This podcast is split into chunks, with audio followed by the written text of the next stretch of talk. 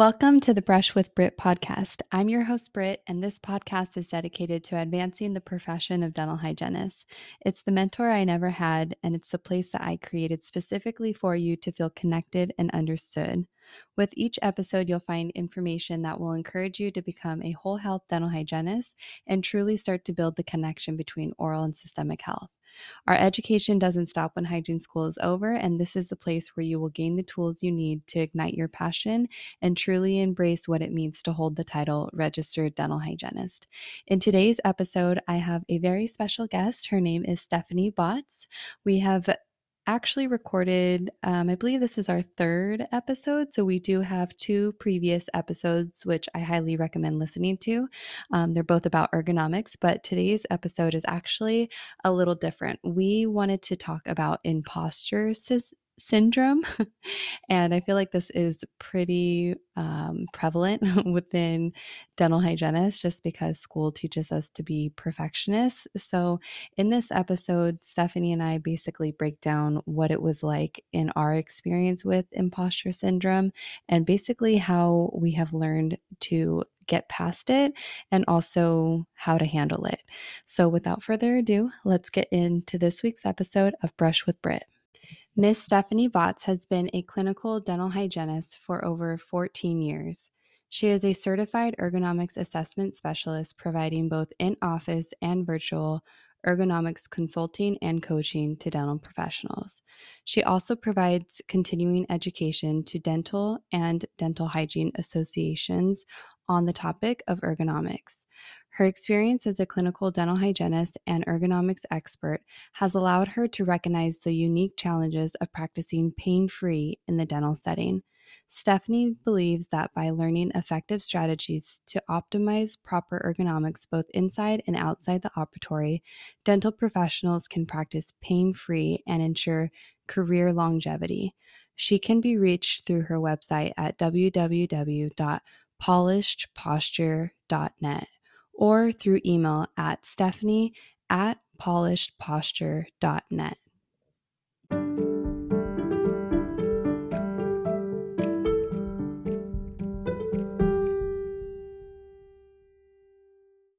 All right, welcome back, everybody, to the Brush with Brit podcast. I am here with my bestie, who I have had on the podcast. I think this is our third one together.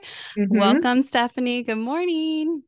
Thank you. Good morning. Well, I guess it's I know it's I guess it's afternoon now. Thank you, Brit, for having me. It's always fun to chat with you. Thanks for coming on again. I feel like both of our um, careers have gone through a lot of different things, and we get to share all of that information with everybody listening.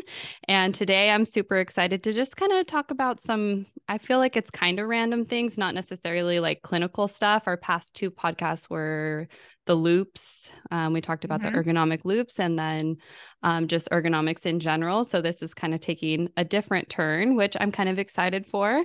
Um, and I really wanted to focus on or start off with um, imposter syndrome because yeah. I feel like this is a hot topic for new grads and um, probably even when you start to get to like your second or third year with experience, you still can kind of have that imposter syndrome. And um, you've had a lot of experience in dental hygiene. And so I want to know like, what was your experience with imposter syndrome? Did you have that or how did you handle it?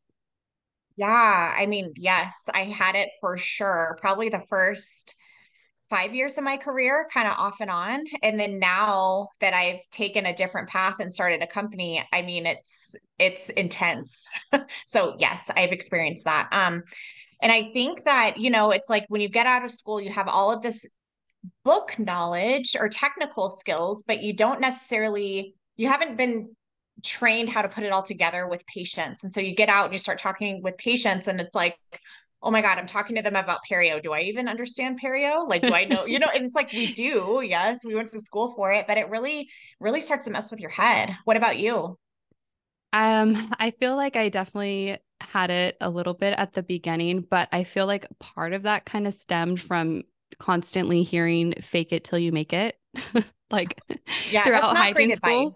Yeah, I I don't I don't agree with that saying at all anymore. But um, I just heard that so much that I feel like it kind of gets in your head and it makes you believe that you're faking this role of being a dental hygienist and you're not you're literally just starting out in your career and you are uh, licensed educated you went through the schooling but it's just like picking up the pieces and putting them all together and making them work in clinical um thankfully i feel like my experience in dentistry like being an assistant before really helped me not have so much of that because I had confidence in a lot of things um, from being a, an assistant. So I already knew how to talk about like procedures and things like that. But there was still kind of this um, like if I saw a patient that ha- was a SRP and I had a hard time with it, it was almost like, am I even like meant to do this? Like, do I even know what I'm doing? Do I even know how to scale that that tooth? Like, why couldn't I get it off? So it was just kind of like this back and forth thing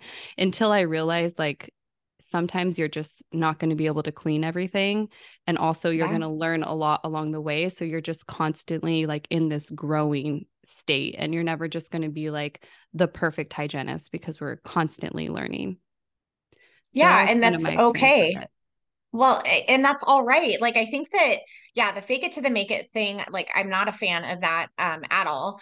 And I think that we, especially as dental hygienists, we are perfectionists. Um, and when we go through school, it's almost like that perfectionism is being fed by how we're being instructed. Like, you have to get, you have to identify these clicks, you have to remove every piece of calculus, there can't be any stain. And it's just, sorry, but that's not the reality when you get out into practice. Um, and it took me a long time to realize that it's okay if you don't get everything. The patient is much better than they were when they came in.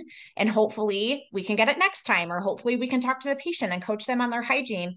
But we put so much on ourselves, and it's just, it, we're really, I think, doing ourselves a disservice by being such perfectionists. Yeah, I think too, like in school, um, just learning that like you have to get every single piece and there is no other way. Um, mm-hmm. I feel like that just isn't very effective. And then you get so stuck on removing pieces of calculus when that ultimately may not be the only thing that matters. Like there's a lot more to it. There's biofilm, there's education, you know, OHI and all that stuff that that matter just as much as removing a piece of calculus. And so um, I think in school, it would have worked better if I was taught how to manage patients that I can't remove everything. Like, what do I do? Now, thankfully, I know what to do. But at the time, you just sit there and you're like, okay, I can't get it. And then you just like don't even know what to do. And you think you're a terrible hygienist and you think you're just faking it. Yeah, and you feel like a failure. I mean, some of these comments like that I see on social media about hygienists, um, their patients coming back and that same piece of radiographic calculus is there and they're just beating themselves up. And I I used to do that too, but especially with everything you know about like GBT, I know you're doing that now. It's not all about removing calculus. And I just wish that we were taught in school that and we were taught maybe how to manage our time because um, four hours for an appointment you know for a prophy you don't get that in real life. And we don't really we at least in my program we didn't get a whole lot of coaching on time management. So it was kind of thrown to the wolves you know that first year trying to figure everything out.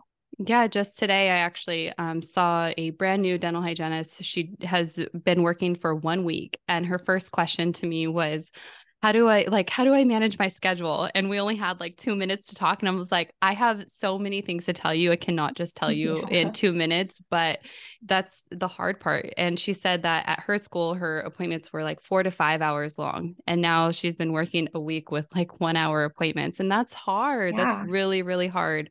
So I agree too. I think that um, time management could definitely be uh, taught better in some hygiene programs.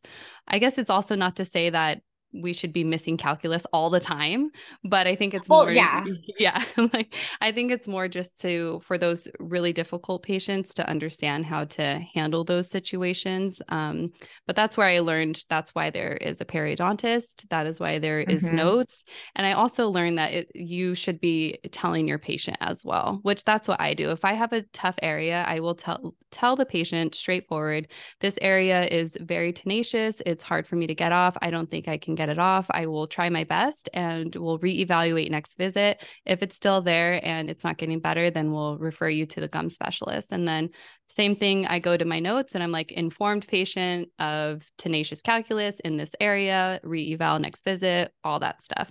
But I didn't know that right away. Yeah, and it it does take I, I love that you do that. And I think really at the end of the day, it's just what's in the best interest of the patient. Like, do you have a quad that you could probably spend another 30 minutes on? Maybe have them come back before their next cleaning appointment or have them come back sooner.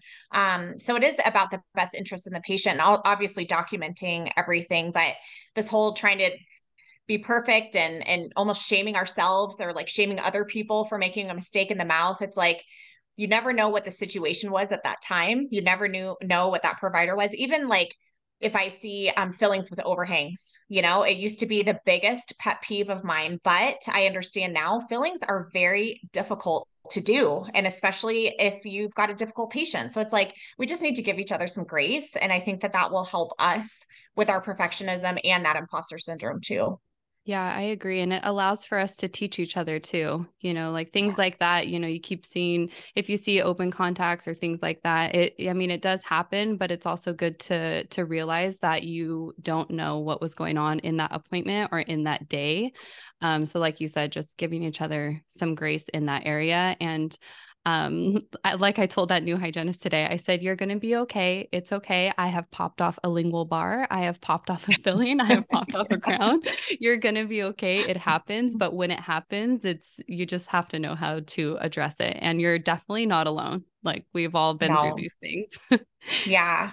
And that's another thing with imposter syndrome, too, is I feel like we, when we start experiencing that, like doubting ourselves or thinking we're not good enough or that we don't know what we're talking about, we can very easily kind of go down this rabbit hole if we're just thinking about it of our in ourselves. But if we start talking about it like what people are doing on social media and supporting each other that's going to make it so much better. So i think it is important to talk about it and just be like does this happen to you or does it just mm-hmm. happen to me? Like what what do you do in this situation? And and yeah we can all just learn and grow together yeah, that's one of the biggest things that has helped me too is just having such a like large circle of hygienists around me and being able to connect with so many people and being like, "Hey, this happened to me. Like, what did you do? Like, how did you handle it?" And that's the other reason why Facebook group pages are so great. I mean, they can be negative at times, but on the good side of it, you know, you can reach out to people and find people there and um, seek advice there as well. So I love that. Yeah, I do too. Um, I was going to say something else about imposter syndrome. Um, oh, it's like when you start like doubting yourself, I think at least with me, I I kind of tell myself stories that are not true. like I remember something negative that happened or a mistake I made and I just kind of go off on a tangent based off of that mistake. But that mistake doesn't define me. You know, it was just something that happened and so I think that um sorry, I just lost my train of train of thought. Oh, I think that remembering like what are facts and what is just in your head and being very clear about okay, what's actually real and what am I just making up here? Mm-hmm. Which for me anyway, that took a long time for me to develop that habit.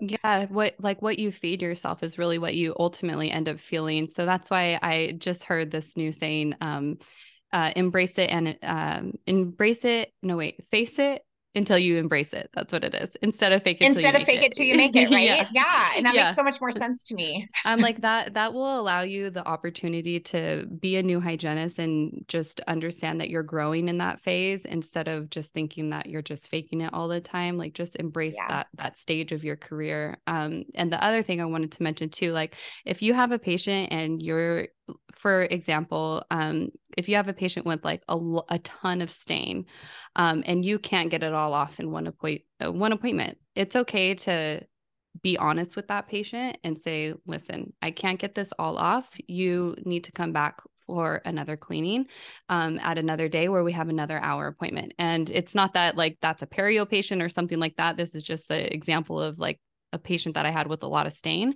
And sometimes, and a lot of the time, the patient ends up being open to it. And I, so I think there's like this big thing with, oh, if I recommend a four month cleaning, like they're not going to like that. You know, they want their six month cleaning. I am all the time. I don't even care about insurance or what insurance covers. I go based off of what I see in the mouth. And that is what I always tell my patients now. And I just feel so much more confident in that. Like I will always say, I recommend a three month cleaning because of this. And if they say, oh, well, is that going to be covered by insurance? I always say, I'm not, I'm not sure about your insurance, but um, what I recommend is based off of what I'm seeing in the mouth. And so that kind of has helped me just understand like and be confident in what I want to recommend to the patient. Cause I feel like like at first I just all, was always in my head like, oh, the patient isn't going to like it if I say like they want four yeah. months or they're not going to accept it. But at the end of the day, like they don't need to accept it, but they need to know what what I would recommend, and it's up to them to either accept it or n- schedule whatever they want to schedule. Yeah. And it's like, it's really, I remember hearing very early in my career at a CE, someone was like, if you aren't informing your patient, like whatever the situation is in their mouth, like you're taking a choice away from them, which we have no right to do that. And that has always stuck with me. And so it's like, yeah, if someone has perio, if they have a suspicious lesion, that I want them to see the um, oral cancer specialist or a oral surgeon about. Um, if they have stain and they want to come in, like I just I just present them what I think exactly what you're saying. And, they, and it's up to them if they choose to do it or not. But I've got so many patients that are on two, three, four month recare and they're not perio. It's because of other issues. And I would, when offices are really insurance based, um, obviously we know the issues with that, but that's a disservice to the patient, but it's also a disservice to the practice because if you think about it on the financial side, if patients are coming in and doing a couple extra cleanings a year and they're paying out of pocket, that can actually add up quite a bit for the practice um, because you're not running it through insurance, right? You're getting a full fee there or close to a full fee. Um, so yeah, I think it's always in the best interest of the patient. And you would be surprised when you educate patients what they're willing to do. 100%. I have, I think like the majority of my patients are on three to four month prophies. Mm-hmm. There, I, I have very little that are actually like within health, like generalized health. And I'm like, you're actually a true six months. So I it's mean, like rare like, to see that. Yeah, yeah, yeah, yeah. And I mean, like it's even for myself as a hygienist, I would prefer to get my teeth cleaned every three to four months. And I do all the yeah. stuff I'm supposed to do right just to stay on top of it yeah and um so i guess just with imposter syndrome too um it goes i feel like it gets better over time it definitely does i yeah. don't feel like i have it um I don't feel like I have it in in that in that part of my career anymore, like clinical. I feel like I have it more in like the speaking and writing aspect of things, but not but not yeah. clinical. Yeah, and I'm I'm kind of there too. Um, I mean, obviously, I've been doing this for like almost 15 years, so I I pretty much know what I'm doing in the operatory. But when I go out, like working on my business or like speaking or even doing some stuff on social media, I'm like, um, I'm not super confident here, and so it's like all that's coming back now. yeah, that's a, that's how I feel too. Like, and then you know, I just started doing small gigs with speaking and stuff. And I just like wonder, like, am I supposed to be doing this? Like, is this the direction I'm supposed to be going in? And I'm just like, embrace it, embrace it. yeah. And it's, it's like you kind of, yeah, you just do. And I almost said fake it till you make it, but we're not saying that anymore. Um, but yeah, it's just kind of like knowing that you're new, knowing that you're going to make some mistakes. And I have made so, I have said the dumbest stuff sometimes in some of my lectures. It's like cringy but like you learn from that you know and it's okay and i'm kind of like i bombed once a few years ago totally bombed one of my first lectures. It was really embarrassing. Um it's probably not as bad as what i have it in my head but i learned a lot from that and so i think that people just need to realize like if you're starting something new yes you're going to fall on your face you're going to embarrass yourself. Um some people aren't going to agree with what you're saying but if you have a passion and a mission like just go for it you know and it's all going to work out yeah, I love that. And I have listened to you speak and you're so good and you didn't bomb it at all. So you're amazing. well, thank you. It was a rough start though, a few years ago. I wanted to talk about too, because I feel like another thing that's pretty big um, in dental offices is is office dynamics or office drama, so to speak. And I I guess I don't really want to focus on like all of the details of drama, but more so how to handle it and what to do. Um, for me, as an assistant, I definitely worked in, I pretty much say my whole eight years of as an assistant was in toxic work environments for the most part. Um, but I don't feel that I fully learned how to like communicate and i'm still learning um, all that kind of stuff but it's definitely gotten better but all of my years as a dental assistant, I kind of just dealt with it and I didn't really know how to react with it or how to like problem solve or any of those things. So I'm wondering like do you have any advice on how to go about navigating um, office dynamics? Yeah, um, that's I, I feel like that's a really good topic, especially for right now. Um, I would like if we're talking about gossip, I, me personally, and I know that that happens in practices, but I do not engage in any kind of gossip. If the person isn't there, um, I don't talk about them. And if there's like, if we're in a group setting and people, it starts going down that road, I will physically walk away or I will try to steer the conversation in a different direction because it's just whenever you're involved in gossip, you're also being gossiped about at some point, you know, and that's not a good feeling. Um, and I think too, just like you know if there's negativity if the if the hygienist and the assistant are getting along or the assistant and the doc or whatever it is um, i'm just very solutions oriented. I don't want to stand around and talk about you know how so and so did this or that or the doc said this. I want to find a solution for that. And so i think I, I do think that that's a good way to go about it is just don't get involved in all of that crap and just try to find a solution. And if there is no solution, it might be better for you and your mental health to find somewhere else to be. Yeah, which some sometimes that is the answer. And I always get the question of like when when does somebody know that they should leave an office? And I, I mean, mean, if you're dreading going to work, if you're crying after work, if you've got yeah. an elevated, you know, if you're, um, if you can't sleep, if you can't eat, or if you're eating too much or whatever, if you're just stressed out all the time, that's a pretty good indicator, I think. Yeah. And, you know, with my first job as a hygienist, I loved the office, loved the majority of the people that I worked with. And that's kind of where I, that's where I was at is, you know, like my hair started to fall out. And oh there was one day like good I thing you have to, a lot of it. there was one day I had to like actually call out of work because my anxiety was so high. And um and that was when I knew. Um I was yeah. new it was it was time to change. And even now, like I still have a great relationship with the office and like I just went there today and visit visited them and everything like that. So it's not to say that the office is bad, but it's just, you know, there's sometimes there's just people that don't click and if it's not going to click or not going to change, then sometimes that means finding a better a better place. But I don't think that the grass is always greener on the other side either. Yeah. So um, don't just like think that you have to leave every single office because I feel like friction or like problems are going to occur at every office in some type of way. I don't think there is such thing as like a perfect office. There's going to be days where you run behind or sterilization is backed up or whatever, but I feel like it's more about how you handle it. Um, because I just don't think that there's like the perfect office for everybody no. out there. I think it's more just like finding a good office and learning how to, like you said, problem solve and um, be resolution driven. Yeah, and it, it, does it does depend on the office. Like the, I've worked at some offices where it's been a mess, but they want to get better, you know, and they just want to know like how can they get better. So that's much different than an office is just like you either put up with it or get out, you know, and that's like I'll just get out, you know, if, if I run into that. Um, but yeah, it it can be it can be challenging, but I think a lot of us too we wait too long to make a move um, because we're like, this is fine. Like, I can put up with it. It's okay. And man, like swallowing that and just like tamping it down, it's going to explode at some point, And it's not pretty when that happens. I mean, that's happened to me a few times and it's just, it's not good. so yeah. I think too, you want to decide how do you want to feel at work?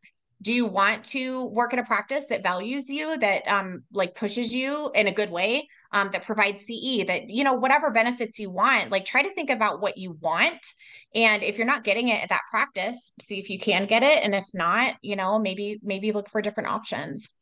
Yeah, and one thing that I love about my new office is that um, with the doctor, we are able to have like open communication when it comes to certain things. And like for instance um we have the airflow and there we have to we can move it around to different operatories. But when it comes to seeing a new patient sometimes that can just be a it can be a pain to move equipment. You probably know because oh. ergonomics. Yeah. And so and so me and the other hygienist you know we had that conversation like listen doc like it is such a pain to move all the equipment over to like the new patient room like when it comes down to that and it was it was just bringing it up to the doctor and explaining to him and like showing him why it's such a pain and it was just this thing where like he had no idea but if we had never said anything and we just like keep dealing with it then we just end up resenting the whole situation but in reality it's like you just needed to bring it up and talk to them about it. And was that because I do feel like that's a problem for some people. They're just scared to bring things up. So was that hard for you to bring that up to the doc or were you just like, hey, like this isn't working? I think for I think at the point in like where I'm at now in my career, I feel very like willing to do that. And he was very open to that. He's a very sweet doctor. So I felt like the completely comfortable doing it. I wasn't yeah. like afraid um, and we have open conversations with all kinds of stuff like that and i think that that helps a lot is just that open communication um, and i feel the same way like if there's something i do that's not working for him like i hope that he would know that he could just tell me and, and i would yeah. be willing to just find a solution about it yeah. And, and, I'm sure, I mean, you're a very open person. I'm sure that he would feel comfortable, hopefully. Um, but I think too, like we the docs or practice owners or whoever they're not mind readers okay they've got like they now that i'm on the business side of this i cannot imagine the stress of owning a practice let alone multiple practices so they don't know what we're going through unless we talk about it and i would say in my experience um most practice owners and most doctors really really care about their team but they have to know what the problems are. And if we're not being vocal like they have no idea and they think everything is fine. Yeah and that's something that i learned over time too. As an assistant i just would like buckle up and deal with the issues or just bottle them up but i wouldn't actually find a solution for anything and there just wasn't that dynamic where we were trying to fix things. It was more just like going on the day to day and i feel like that had to do a lot with the type of working environments that i was in. So i feel like as new hygienist the best thing you can do is like learn um, how to communicate and focus on solutions. Like that yeah. is the the best way to um, bring up a problem and already have a solution in your head on how you're going to fix it. Like I yeah. that's how I always like to address it. When we're at meetings and stuff, if I bring something up, I always have an idea of what's going to fix the problem. So then everybody's like, "Oh yeah, I think we can we can do it that way." And then it goes over a lot more smooth a lot more smoothly than just being like, "Oh, this is the issue. This is the issue." And then it just sounds like you're complaining. Yeah, and I, I every like practice owner, leader, whatever has said that exact thing. Like, yes, bring me a problem, but also bring me a solution. So I think it's great, great that you do that. Um, we have to remember too that yes, we are part of a team, and yes, most of us are employed by a practice. However, um, our health, our mental health, how we handle things, that's our responsibility. Like, and we have to be accountable for that. So if you're showing up to a practice that there's a lot of gossip or drama or um, bullying or whatever it is, like that sucks but ultimately it's it's up to you if you're going to put up with that or not and i think that we just have to i have to remind myself that i'm accountable for my feelings and my emotions and all of that and i think that that's a good message for all of us to remember yeah, that's true. And we can practice that on a daily basis. It's just like remembering that and just going about our days and kind of um, recognizing too when a problem happens. I used to be very, very reactive, like always react, react, yeah. react. But now it's like when something happens, I don't react. I I soak it in and then I think about it for like a day and then I address it the next day if still need be. And sometimes it's just like in the moment, I'm just like worked up and then it ends up being like just fine the next day. I'm like, oh, I'm so glad I didn't say anything. Yeah. And it's so tempting too. That's a hard habit to get into is mm-hmm. just taking that pause because we could just pop off immediately, you know? Um, but I heard, I, I can't remember if I heard on a podcast or read in a book, but they're like, when you're in an emotional state, like an, an aroused, not weird aroused, but like aroused emotional state, um, you cannot make rational decisions. Like it's impossible. And so if you're upset about something, it's probably not the best time to make a decision. Like don't quit don't like yell at whoever you know just take a minute like what you're saying and and usually the next day or a couple days later you can rationally think about it and make a better decision that way yeah and you know the other thing that really helped me um so when we went to RDH Evolution last year, um, I know that you mentioned like the business side of things. I just first want to mention that um, that was where I learned about some of the business part of dentistry, and it definitely opened my eyes to um, what the dentist is going through. Although I have no idea, still it helped me understand production a little bit more. Yeah. Um, but what it also helped me learn so we did the disc personality test and i felt like that was really helpful i've i've done it a couple times and i feel like you kind of get different results when you're thinking about different situations like we did like a work disc test and my like personality was different from like my everyday like disc test. So I just feel like knowing different personality types can also kind of help you navigate some of the office dynamics. Totally. I feel like every practice should have everyone do that because if you understand that someone's like a high D or whatever, you can approach them in a different way. And it just really heightens the emotional IQ of all of us. Yeah, I definitely agree. And I will um I can link that too for everybody that's listening so you can take the test and just I I just think it's good to know what you are. Um and then you can kind of start to recognize what your coworkers are and even your patients and it helps a lot. It really so, does. Yeah, cuz you you need to meet people where they're at, right? I hear that all the time and that that's something that can really help us. Once we realize what those personality traits are, we can be like, "Okay, I'm going to approach this patient in this way." Like I approach an aggressive like a high D patient much different than I approach someone else. Like it's almost weird how different it is, but that's how you get results, you know, it's really just understanding people. Yeah, I definitely agree with that. And, you know, I just want to say thank you so much for sharing all of your knowledge and wisdom here on the podcast. I think that you just have so much to share, and all of the listeners are definitely, you know, soaking up all of the information that you are giving us. So thank you for taking the time to be on the podcast today. Of course, thank you. Well, it's we talk all the time anyway, so we might as well record it, right? Um, we should just start I, recording I our phone calls. yeah just posting them um i appreciate what you're doing too like i just wish that because i'm older and social media was not i mean it was around but it wasn't part of my life when i was in hygiene school and i just wish that i had somewhat like a platform like you to look at or other some of these other um, hygiene influencers because i just you guys have such a positive message and i just i re- i wish i would have had that when i was in school so i appreciate it and all these new grads are just so lucky to have you well, the the other thing that I want to mention too is that like you have so many years of experience and I just want you to know as an experienced hygienist like you have made a tremendous difference in my career. Um, and that goes a long way. And I think that everybody listening here should just know that there are experienced hygienists out there like you that are absolutely amazing and welcoming to new grads. And it just makes me like so excited for the future of hygiene. So thank you. Oh my gosh, thank you so much. Don't like make me cry. All right, everybody. Well, thank you for listening. Until next time, we'll see you then.